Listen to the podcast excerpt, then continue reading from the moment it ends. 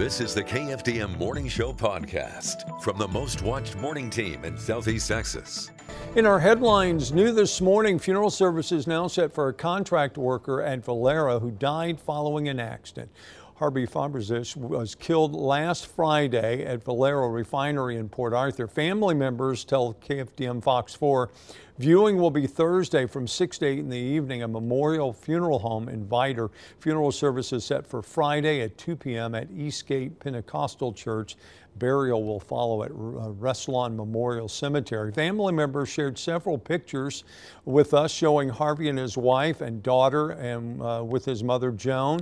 She says he was an industrial painter for more than 20 years and recently moved to Beaumont. She called Harvey a wonderful son, loving husband, and a father, she says. He loved the Lord, was close to his church, had a great personality, a great smile, and cared deeply about his family. Harvey Fabregas was 61 years old. Well, the Texas Department of Public Safety is working to learn more about a fatal auto pedestrian crash in Jasper County. Happened about 5:30 yesterday morning, just north of Jasper on US 96 North near County Road 249. Here's what we know from the DPS and our media partner KJAS Radio. 52-year-old Edward Campbell was killed in the collision. Campbell from Port Arthur walked onto the highway from a private driveway into the path of an SUV when he was struck. Campbell died at the scene. A new task force is helping combat crime in Chambers County. It's known as the Burn Task Force, a new initiative by the Sheriff's Office that targets the influx of crime along the I 10 corridor and within communities. The morning show's Rocio de la Fe reports on the success of the task force in a new special report.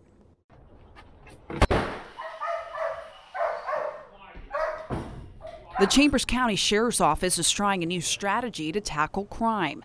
It's called the Business and Residential Task Force, or BURN for short. Sheriff Brian Hawthorne created the team to crack down on what he calls an influx of crime in residential neighborhoods and businesses along Interstate 10. Interstate 10 crime uh, has increased quite a bit in our county, and it's primarily whether it's coming in from Houston or coming in from Beaumont.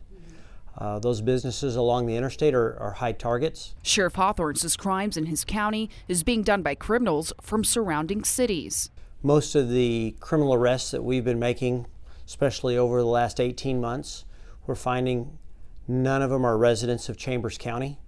They're all residents of other counties, primarily in the bigger populated areas, is where they, they live, and they're coming here because they feel like we're an easy target. The group of deputies are assigned to protect businesses along I 10 during the late evening and early morning hours. Whether it's the convenience store that's open for 24 hours, or whether it's the business that has closed its gates and is locked up for the day and won't open back up till 8 o'clock in the morning. The additional manpower allows them to patrol neighborhoods nearby that have been targeted by criminals. Just last week, two vehicles were recovered after being stolen from a neighborhood in Chambers County. The defendants in the case were both from Houston. And in December, these four individuals were arrested after a series of thefts and other crimes. It's been very successful. We've been somewhere averaging somewhere in the area of maybe 20 arrests a month that were tied directly to the task force. Captain Eric Kavarmi oversees the patrol division and says the boom of businesses along I 10 has made it a hunting ground for criminals. The issue is the I 10 corridor, and it comes straight from Houston into Baytown, Harris County, into our area. So there's uh, an ease for criminals to come into this area and then leave the area. Kavarmi says what happens in bigger cities has a direct impact on small communities. Houston is one of the major distribution points uh, in the U.S. for illegal drugs and human trafficking. And one of the very first places, well, actually, the very first place they leave when they leave Harris County is that they're in Chambers County. Sheriff Hawthorne says the department will continue with the task force as long as it's working to protect communities near or along the interstate. In Chambers County, Rocio de la Fe reporting. Uh, a lot of the businesses that are targeted are ones that have trailers or heavy machinery with expensive equipment. The department says many of the officers are working overtime in order to assist in the task force. And now, your daily weather forecast from the Southeast Texas Weather Authority. Well, good morning, Southeast Texas. I'm meteorologist Chad Sandwell, and here's a look at your forecast for Tuesday, February the 22nd, 2022. And again, not much has changed from when we talked yesterday morning. Still looking at a persistent southwest to northeast upper level flow. That's going to keep cloud cover in our forecast for not only today, but the next several days, even with a cold front pushing through Thursday night into Friday. So, as we work our way through the day today, temperatures starting out on the warm side, upper 60s to lower 70s across much of southeast Texas this morning. So, temperatures actually even a little bit warmer than it was yesterday morning. Temperatures this afternoon headed for the upper 70s. We'll keep that persistent cloud cover and a small 30% coverage of showers both in the lakes and in the triangle. As we head through the next couple of days, not much changes. We'll see temperatures stuck in the upper 70s, overnight lows in the upper 60s to lower 70s. And again, through tomorrow, we'll see another 30% coverage of showers. But with the cold front coming through Thursday night into Friday, it does look like we'll see a little bit better chance of rain for Thursday and Friday. Going to up that coverage to about 50%. And then behind the front, cloud cover is still going to linger because that southwesterly flow in the upper levels of the atmosphere just will not shake the region. That'll keep chances of rain in the forecast for Saturday and Sunday.